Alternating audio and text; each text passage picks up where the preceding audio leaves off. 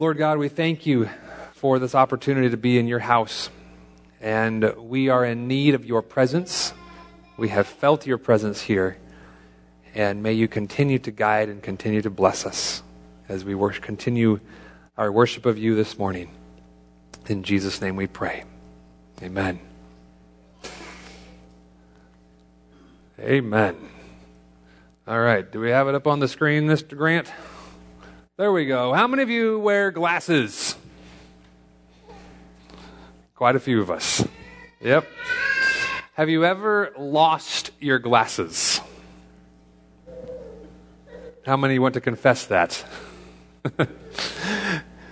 Have you, I still remember when I walked out of the optometrist's office in eighth grade when they finally gave me contacts. And I could see it was an evening, it was dark, but I could see the neon signs were crisp and they were clear. And I could actually see and make out the letters of the signs on the, on the road. Thankfully, I got glasses before I started driving. I, we, I had one friend just recently on Facebook say, So we went to get her, her learning permit and ended up at the optometrist. so she had to get the glasses, of course. But being able to see, being able to have that vision, being able to have that clarity is so important, especially for students who are learning, especially for adults who are driving, especially for adults who are learning to, to or who are continuing to read and continuing their education. Very, very important to be able to see. Anybody know who this guy is? Toured around China for 24 years. Left Venice, went through China in the 1200s, 13th century. He was a trader and explorer. When he came back to Venice, he discovered that Venice was at war with Genoa. He was then captured and he was put in prison where he wrote down his ex- explorations. Christopher Columbus then read the explorations of Marco Polo and was inspired for his discoveries of the new America. But we're not talking about Marco Polo today. We're talking about the classic pool game. Marco Polo. Any, you know, do you remember playing that in the summertime? Who's been swimming already this summer? Already been swimming this summer? Only a couple? It's been hot enough. Who's been on this giant slip and slide so far this summer? a couple of my kids went last Sunday, yes? But the classic game Marco Polo, you know how to play the game. One person has chosen to be Mark, or cho- chosen to be it. He calls out Marco, and all the other all the other ones they call out Polo and it's an auditory kind of way. It's a auditory placement way to play tag. The person who's it, though, what does he do with his eyeballs? He has to have them closed. Now, there's different ways to play the game. If you think that someone is out of the water, what do you say? Fish out of water. And if the person really is out of water before he jumps back into the pool, that person is next it. It's a different way to play the game, a different way to play tag. It's hard to find your friends, though, when your eyes are closed. But it's Marco Polo. That's part of the game, not being able to see. Having physical vision and having spiritual vision and a vision for our lives are very similar. If we do not have a direction for where we are going, it is very easy for us to be able to stumble, to fall, to drown. In Marco Polo, we're prone to it. As the hymn goes, hymn 108, Amazing Grace, I once was blind, but now I see. I once was lost, but now God has given me a vision. God has shown me that He is my Savior and that I now see. The Bible is pretty clear on our need for vision. Proverbs chapter 29, verse 18. Where there is no vision, the people cast off restraint. I want you to meditate on that just a moment. Where there is no vision, people cast off restraint. Some translations will say where there is no revelation, no prophetic revelation. But what does that what does that really mean? Where there is no vision, people cast off restraint. If you have no direction, if you don't feel a purpose, you cast off restraint. You do whatever feels good. You, you, you, live the Burger King way. The Burger King life. You know, Burger King's motto a few years ago used to be have it your way. And if there is no vision guiding your life, your feelings guide your life. Have it your way. Oswald Chambers I've been reading through My Utmost for His Highest. Powerful little book. Amazing little book. Just a couple days ago, this is what he said about, I think it was about a week and a half ago. He says, When once we lose sight of God, we begin to be reckless. We cast off certain restraints. We cast off praying. We cast off the vision of God in little things and begin to act on our own initiative if our life lacks purpose, lacks a vision, lacks a dream of God, even a big dream of God that might scare you at times, then we're just going to do what we feel be- what is best for us. And our life actually lacks integrity. Mrs. C, I enjoyed what you said about integrity last night. That was powerful. It's good things for these students to hear. Good things for adults to hear as well. Someone of integrity, someone who is cordial, congenial, someone who is uh, chivalrous, was the word you used. Because they have a purpose, putting other people's feelings above your own. Just recently, for Mother's Day, I gave my wife a piece of artwork it was a metal cutout that I had the students at the metal, the uh, industrial, industrial art students, cut out this little metal outline. Three words. I haven't yet got it mounted up on the wall yet, but it's kind of like the vision, it's almost the mission for our, for our family a little bit. It says, only love today. only love today, putting others above ourselves. Having that vision, we're going to be praying for those divine moments where we can show other people love and give other people love. We're going to be praying for God's vision to fulfill our lives, to do what He wants us to do. Having only love today. Now, if you take your worship bulletin, and if you look on the very front page under the picture of the daffodil, you notice there is a short sentence, a long sentence, a short paragraph. How about that? Which is our church's mission. And I think that our church has a wonderful mission. I think it is key to have this mission forefront in our minds. As a church family, we are called by God to mentor children and youth to have a personal, lifelong relationship with Jesus, expressing itself through service. How many of you think that that's a wonderful mission to have? I think it's great. We are here on the Academy campus. If the students were not here, I mean, this is probably about what we would be if the students were not here. Understood. Of course, some of, some of us are staff that may not be here but we're here for the students. We're here for the elementary school. We're here for this academy. And I think that this vision lines up, this mission lines up wonderfully with the purpose of our church. How many of us could recite that mission by heart?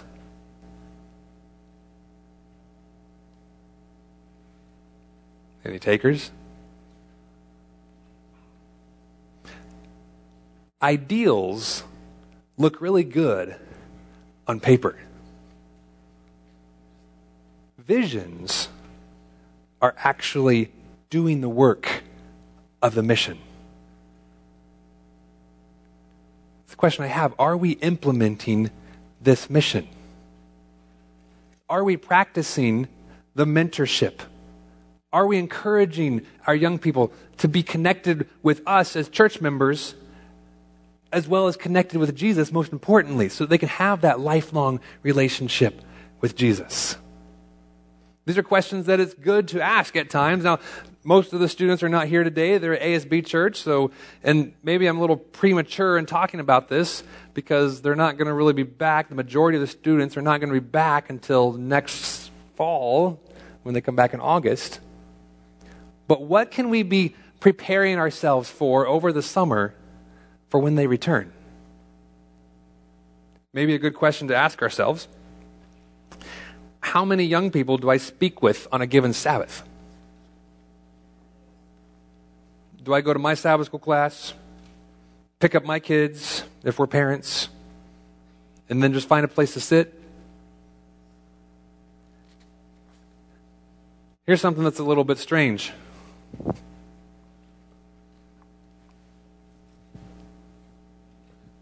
Who sits over here?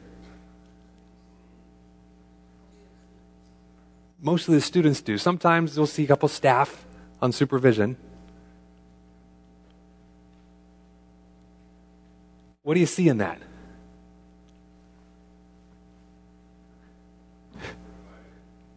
Segregation. Right?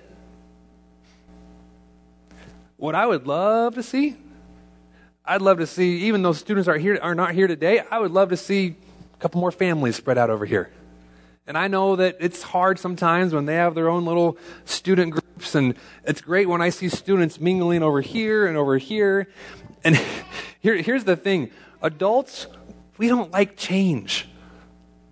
We like to sit in our same seat each Sabbath. I know where the Kilmers sit every Sabbath. If they're not there, I don't know where they are. Right? I know the Santees are usually right about there. I definitely know the Castrohones are up about three or four rows from the front, just off to the left. Oh, you're always, you're always right behind Thelma. Always right behind Thelma. That's good. But what if it would, th- I think it might throw the students coming back in August for a little bit of a loop.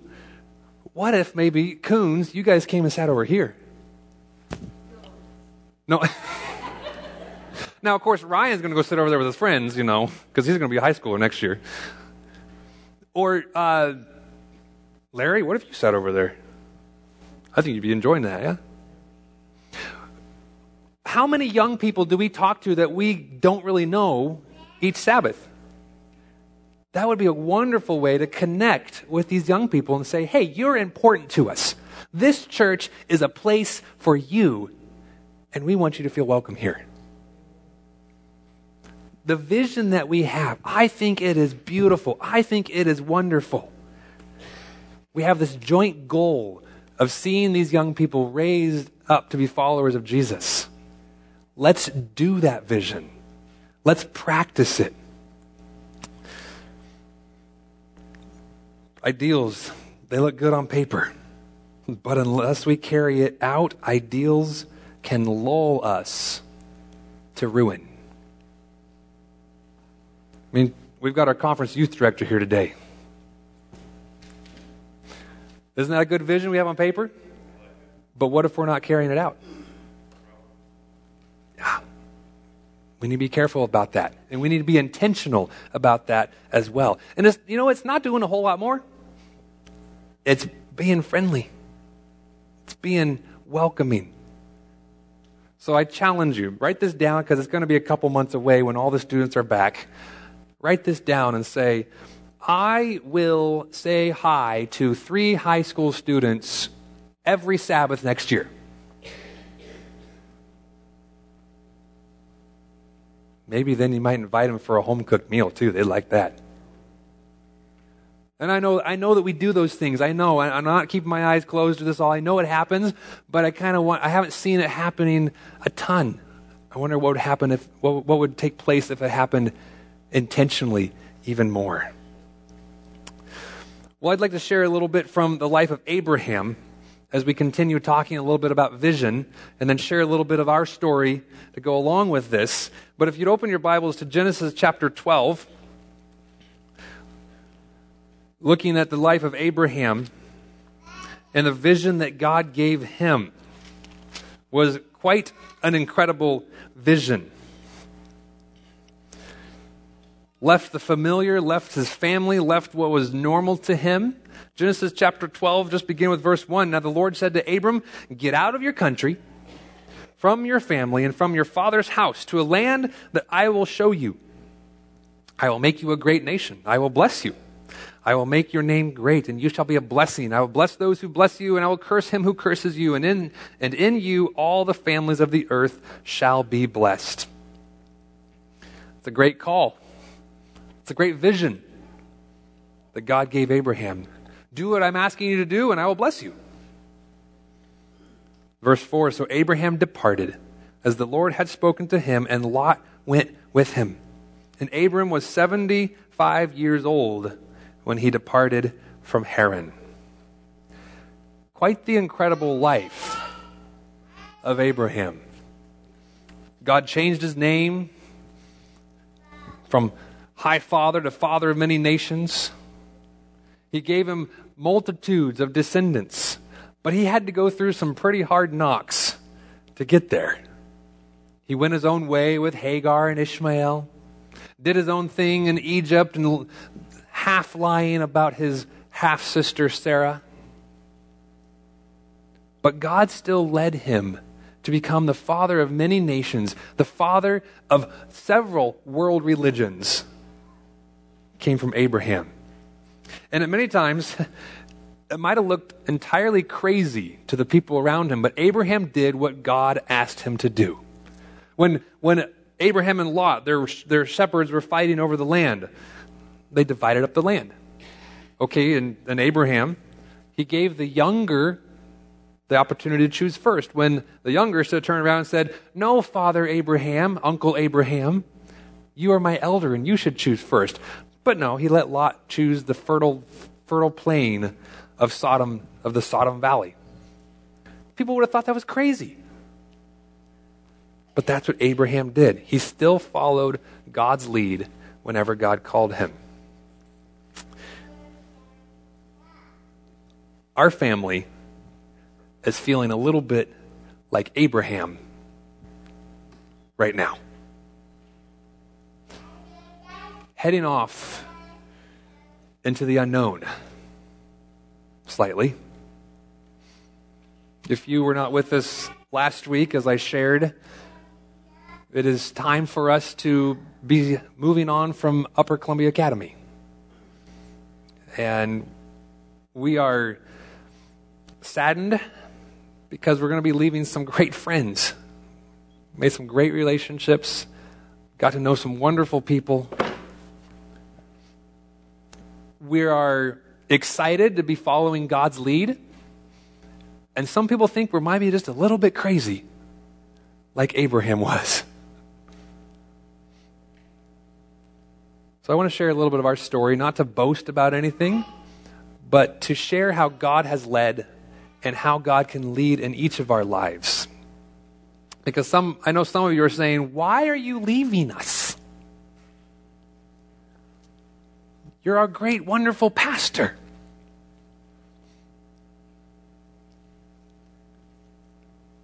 God's called. And we're going to respond to that call. So I want to share how God has been leading us through four different avenues. I kind of wish that God spoke to us like he spoke to Abraham audibly, right? God doesn't usually do that anymore. I think probably because if he did that, we'd get frightened. Although I know I've, I've heard of some people who said, Yeah, God spoke to me audibly. I heard the voice.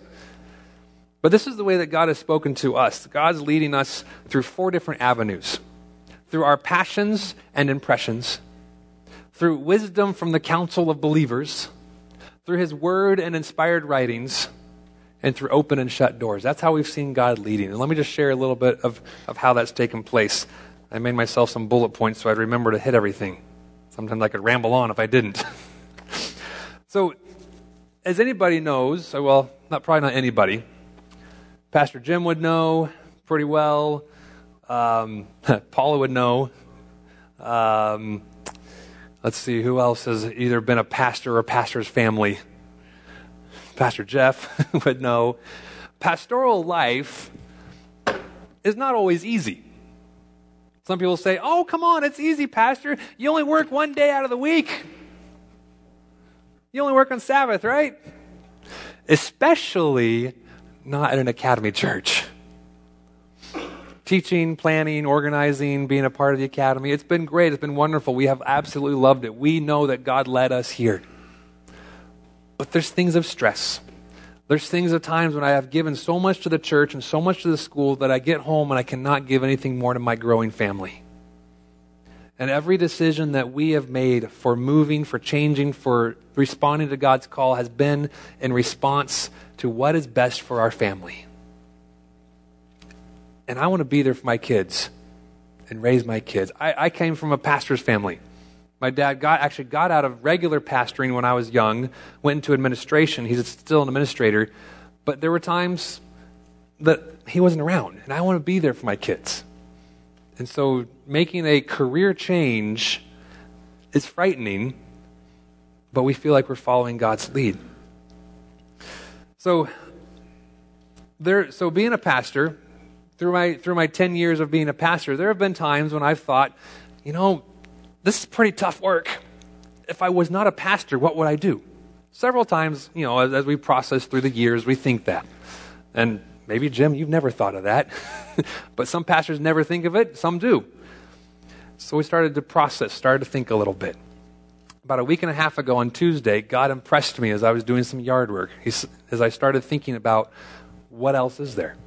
I thought of hospital chaplaincy while I was helping Nereza and Rosie in the Sanford family with uh, the passing of Esteban. I saw Chaplain Adam, which is one of our Seventh day Adventist chaplains at Sacred Heart, ministering and working. I thought, that'd be something I could do. That was back in November. Now, here in May, I started thinking about it again. I said, ah, but you know what? I don't know if I really want to go be a hospital chaplain. It's very similar to the line of work that I'm doing. Then I just had an impression what about a nurse? And I thought, huh? A nurse? I would have to go back to school. How would we support ourselves? It'd take a little while. I threw the idea out of my mind. And I said, no, not doing that. Four or five days later, Saturday evening, my wife and I are sitting down talking together after the kids have gone to sleep. And we start talking about options in the future and what we're going to do and this and that. And we talk briefly about hospital chaplaincy, and then my wife, all of a sudden, out of the blue, guess what she says? What about being a nurse? And I go, What? Yeah, that's kind of exciting. It's kind of new, but I want to make sure I'm not doing it just to be something new and exciting. We started processing through that. As God had impressed me, God impressed my wife to say a similar thing, the same thing. And I've seen how as I've interacted with couples and families, I've seen how God will impress one spouse one, one way and another spouse, the other spouse, the same way. They come together without even talking about it and said, I was impressed the same way. I've seen how God leads in that way and directs us in that way. So we, you know, we were, we were, we were going to be continuing on here as, you know, as your pastor and we were committed to that. But then God started impressing us this way. I even did a survey for the students to ask them how church has been, how we can improve church. We may continue to do something like that for the adults and for our, our church families. So be looking for that possibly. I'll be working with my head elder on how we're going to be doing that. I, I started a student worship council that I hope continues so we get feedback from the students so that all groups are included and we were committed to being here. But we had that conversation, and just out of the blue, Karen says, What about being a nurse? Now, back the story up a few weeks, even before the impression came. I was planning to go to the Exceed conference in Loma Linda with the rest of the staff. There were different little workshops that we had to sign up for, and I was looking through the, the list of the workshops, and some things didn't really interest me. the things that really did interest me that I signed up for was a brain tour, an MRI brain tour, little conference lab. The next thing that kind of shocked me that I was really interested in was the cadaver lab,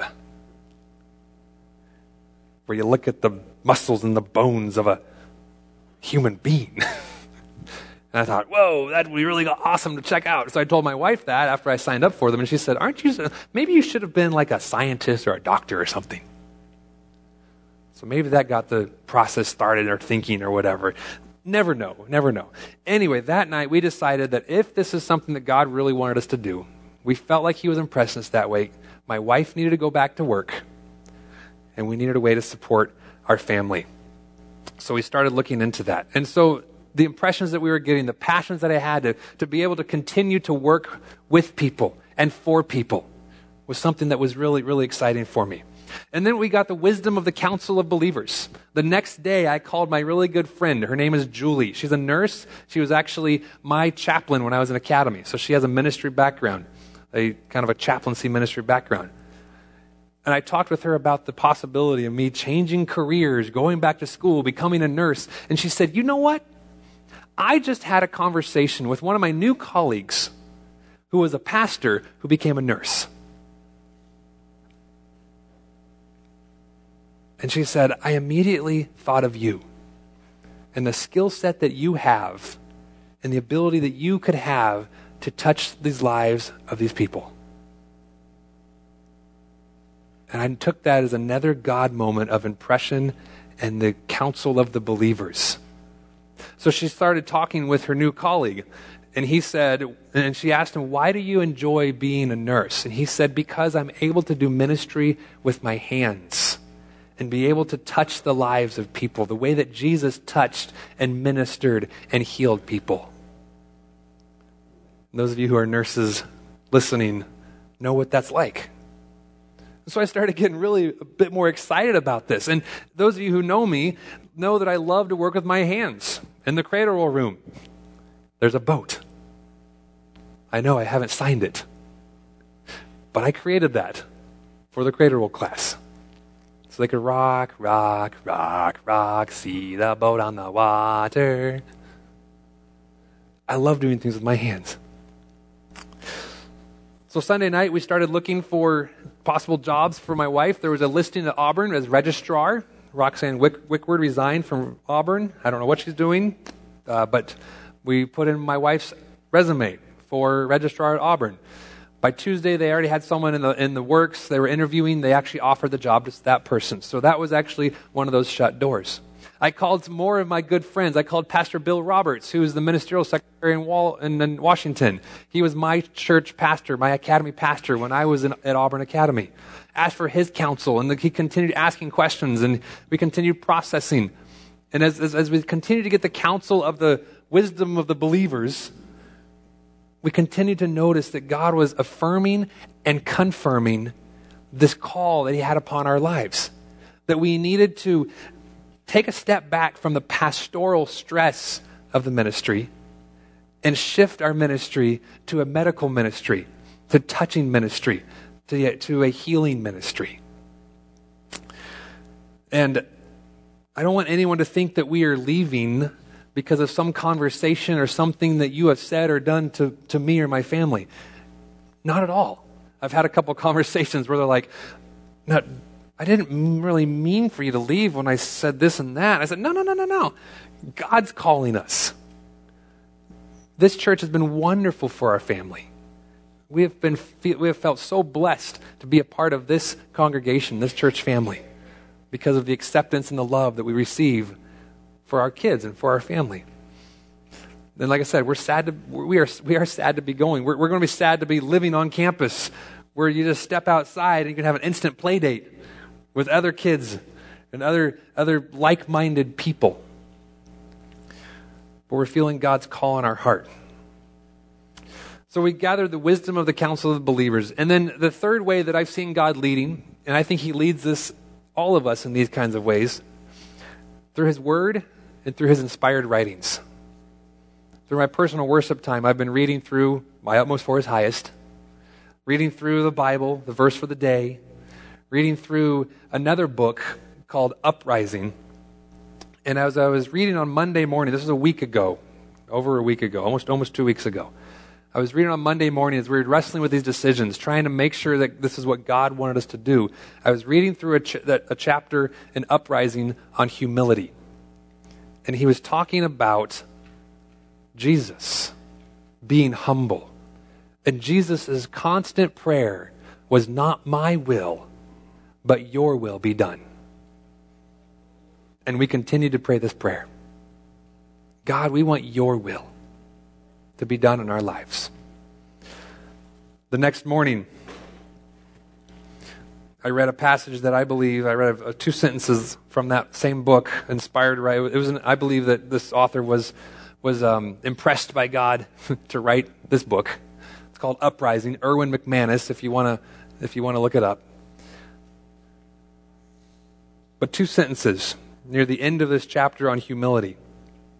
And I, I believe that it was meant for me that morning. It does not matter anymore what anyone else thinks or what others say. It only matters if you live and die fulfilling the mission you were born for. Talking about humility again. As a pastor, we shouldn't think of what others think or feel or say about us, true. But I'm a very people person. And I, I, I want harmony and I want restoration. And sometimes it's hard for me as a pastor to have that kind of a feeling because I'm concerned about that. But that was, I believe, spoken just for me. And then this week, as I was reading through Oswald Chambers and this discussion on Abraham, choosing which side he was going for with the valley of Sodom or he's going to go to the hills for his flocks, letting Lot choose. This is what, and, and if you're, and sometimes we choose ways that appear foolish in the eyes of others. God sometimes allows you to get into a place of testing where your own welfare would be the right and proper thing to consider if you are not living a life of faith. But if you are living a life of faith, you will joyfully waive your right and leave God to choose for you. Total surrender to God, total living the life of faith, stepping out. And I've been telling people this is not just a step of faith, it's a leap of faith. Totally. Because this is something that we I've always thought that I am going to be a Seventh day Adventist pastor until the day I die. And the reality of it is, I still will be. I still will be. Ministering in a different way than the pastoral way.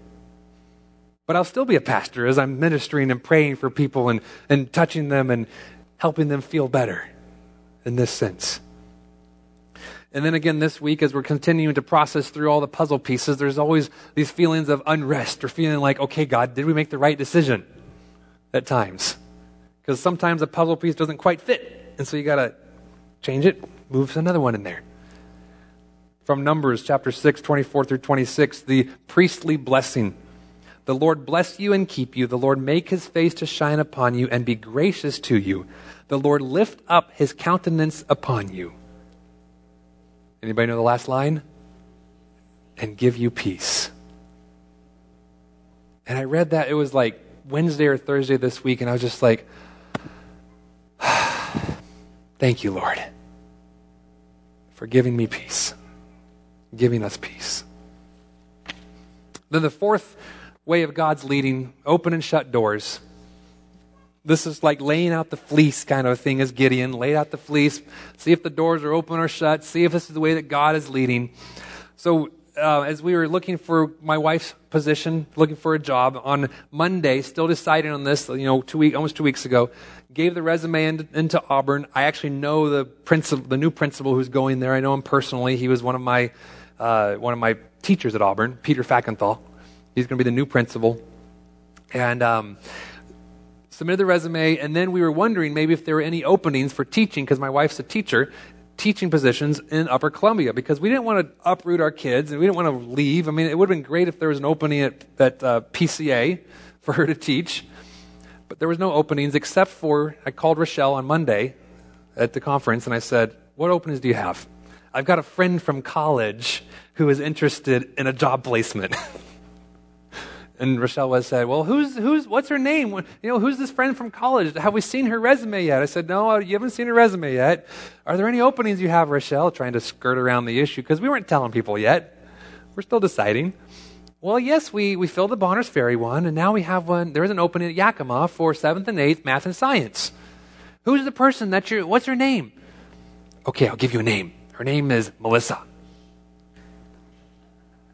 Now, I do, uh, that was a, okay, that was only a slight little white lie because I do have a friend who is a teacher whose name is Melissa. Nathan, you know her. Tuesday morning, my wife called Rochelle and said, Yes, I'm interested in that position. and so Rochelle said, Quick, get your resume over to Renee Young at, at, the, at, at Yakima and see where it goes. My wife is certified in math science with a junior high endorsement, which is exactly what Yakima was looking for. Exactly. Five minutes after my wife sent the resume to the principal, she called her and said, Yes, yes, yes, yes, yes, yes. Set up an interview for this previous Monday evening. We went down Monday evening. Karen had the interview. Renee walked Karen out the door and by the time Renee got back to the board meeting, they had approved her to work at Yakima. Sometimes God moves fast, very fast. And we feel like we have been in this whirlwind over the last two weeks. But being in that whirlwind in the palm of God's hand is the best place to be. So open and shut doors. Open, shut the door for Auburn, open the door for Yakima. In Yakima, I can take prerequisite classes, my, all my science classes for nursing at Yakima Community College. And then they also have a Washington State University School of Nursing on the campus of Yakima Community College. So in two years after my prerequisites, I can get my bachelor's of nursing, which is pretty cool pretty, inter- pretty, pretty amazing for me to, if, if I'm accepted to the program, if I score high enough on all my anatomy and physiology and biochemistry and life and aging and all those things. so, God, we've seen God moving, we've seen God working, we've seen Him opening these doors, closing these doors. Now, the door that we're waiting for to open, of course, is housing. And that's kind of the last piece of the puzzle right now. Where are we going to live? Where is He going to have us in a safe place in Yakima? where we can grow our family and we can honor and glorify Him. So as God leads, maybe you, you know, maybe you've recognized some of your own story of how God has led in your life through passions, impressions, or wisdom from others, or from the Word of God and impressing you, or maybe from open and closed doors. That's how I've noticed how God has led in the lives of many people. I want to give you three short Bible verses for direction that have encouraged me these past few days. Jeremiah 29 11, of course, is, people would say, the classic one. For I know the plans I have for you, declares the Lord plans for welfare and not for evil, to give you a future and a hope. God's got you in the palm of his hand. He knows the direction you're going. Now, I'm not saying that everyone here should uproot their families and change their career and move on to somewhere else. But what is God calling you to do right here, right now? Proverbs 3, 5, and 6 Trust in the Lord with all your heart, and do not lean on your own understanding. In all your ways, acknowledge Him, and He will make straight your paths as Karen and I have been talking more and more about this, we've been talking about all the details that go into it. And we just keep saying, God's got a plan for us. God is going to show us where and when and how to do it. And it's, it's, it's frightening, quite frightening. But fear and faith actually go together. Because fear, of course, is the unknown. Many times, faith, we act because there is unknown as well. Third verse, Isaiah 26, verse 3 You will keep him in perfect peace, whose mind is stayed on you, because he trusts in you. This one is one of my all time favorites. Because the world can be such a crazy, wild place. We need that peace of God. And when we're focused on Jesus, He gives us that peace. As, as with any decision, after you make that decision and you feel unrest, that may not have been the right decision. But if after you make that decision and you feel at peace, we have noticed in our experience that that is how God works. Really briefly, as we were deciding to come here to UCA five years ago, we had an opportunity to go to Carmichael in Sacramento. They wanted me to interview for the youth pastor position at Carmichael. We wrestled with that. We almost bought tickets to go and check it out. And we finally said, not for us. And as soon as we said that, we felt peace. Perfect peace. As we've been talking about changing careers, being able to spend more time with my kids after a few years of schooling, I know schooling is going to be tough, but being able to do that, we have felt the same feeling we had when we said no to Carmichael that feeling of peace. So maybe you've recognized how God has led in your life, how He maybe has given you vision. He's given this church a vision for the young people here, and I encourage every one of us to reach out and to touch the lives of these young people. And I challenge you as well to seek His vision for your life. I hope and I pray that I was not long winded today. I actually kind of was 35 to 40 minutes, but it was a long story. No one noticed, right? Maybe we should all stand up. No. but I also pray and hope that the explanation that I've given has been um, clear in your minds as to how God has led us. Because, yes, sometimes we feel like we're crazy. The other day I said, Karen, are we crazy doing this? She said, No. God is leading, He's guiding us, He's directing us. Let us pray together. Lord God, as we have looked at your scriptures of leading Abraham, as I have shared how God has led in our family, I pray that you continue to lead in the lives of this community. That you would reveal yourself to them, that you would show your vision for them, that they may follow what you have in store. Keep us focused on you, keep us committed to you. And in Jesus' name we pray. Amen.